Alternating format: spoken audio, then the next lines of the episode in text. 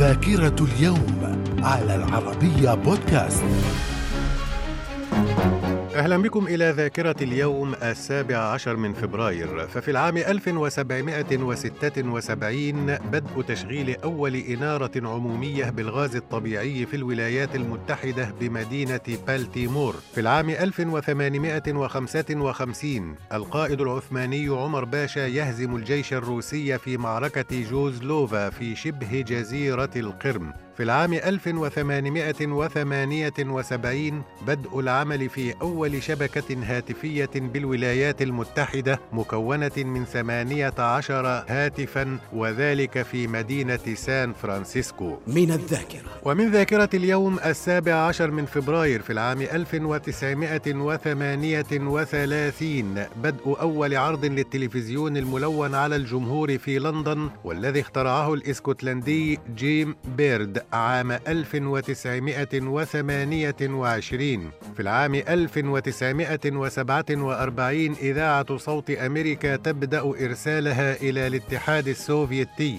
لتكون جزءا من حملة الدعاية الأمريكية ضد الاتحاد السوفيتي أثناء الحرب الباردة. في العام 1948 اغتيال إمام اليمن يحيى حميد الدين وذلك بعد عودته من زيارة منطقة بيت حاضر حيث كمن له مجموعة من الثوار وأطلقوا عليه النار مما أدى إلى وفاته. من الذاكرة. ومن ذاكرة السابع عشر من فبراير في العام 1949 انتخاب حايم فايتسمان رئيسا لدولة إسرائيل بعد إعلانها ليكون أول أول رئيس لها في العام 1958 مجلسا الأعيان والنواب العراقيين يصادقان على الاتفاقية التي وقعها الملك فيصل الثاني مع ملك الأردن الحسين بن طلال لإنشاء اتحاد بين البلدين تحت اسم الاتحاد العربي الهاشمي. في العام 1972 البرلمان البريطاني يصوت لصالح الانضمام إلى السوق الأوروبية المشتركة المشتركة من الذاكرة. ومن ذاكرة السابع عشر من فبراير في العام 2008 إقليم كوسوفو يعلن استقلاله عن صربيا بتأييد من الولايات المتحدة وعدد من دول الاتحاد الأوروبي في حين رفضته روسيا بشدة.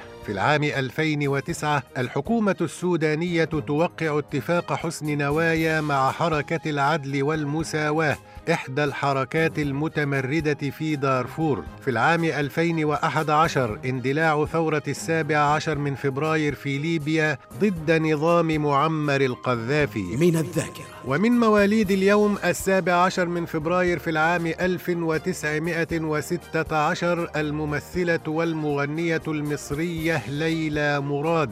في العام 1951 ولد برزان إبراهيم التكريتي مدير الاستخبارات العراقية الأسبق والأخ غير الشقيق لصدام حسين. من الذاكرة. ومن وفيات اليوم السابع عشر من فبراير في العام 1673 موليير أديب ومسرحي فرنسي. في العام 1909 جيرانيمو قائد قبيلة الأباتشي من الهنود الحمر. في العام 1947 توفيت الأميرة شويكار الزوجة الأولى لفؤاد ابن الخديوي إسماعيل. وفي العام 2016 توفي الصحفي المصري محمد حسنين هيكل. من الذاكرة. إلى اللقاء.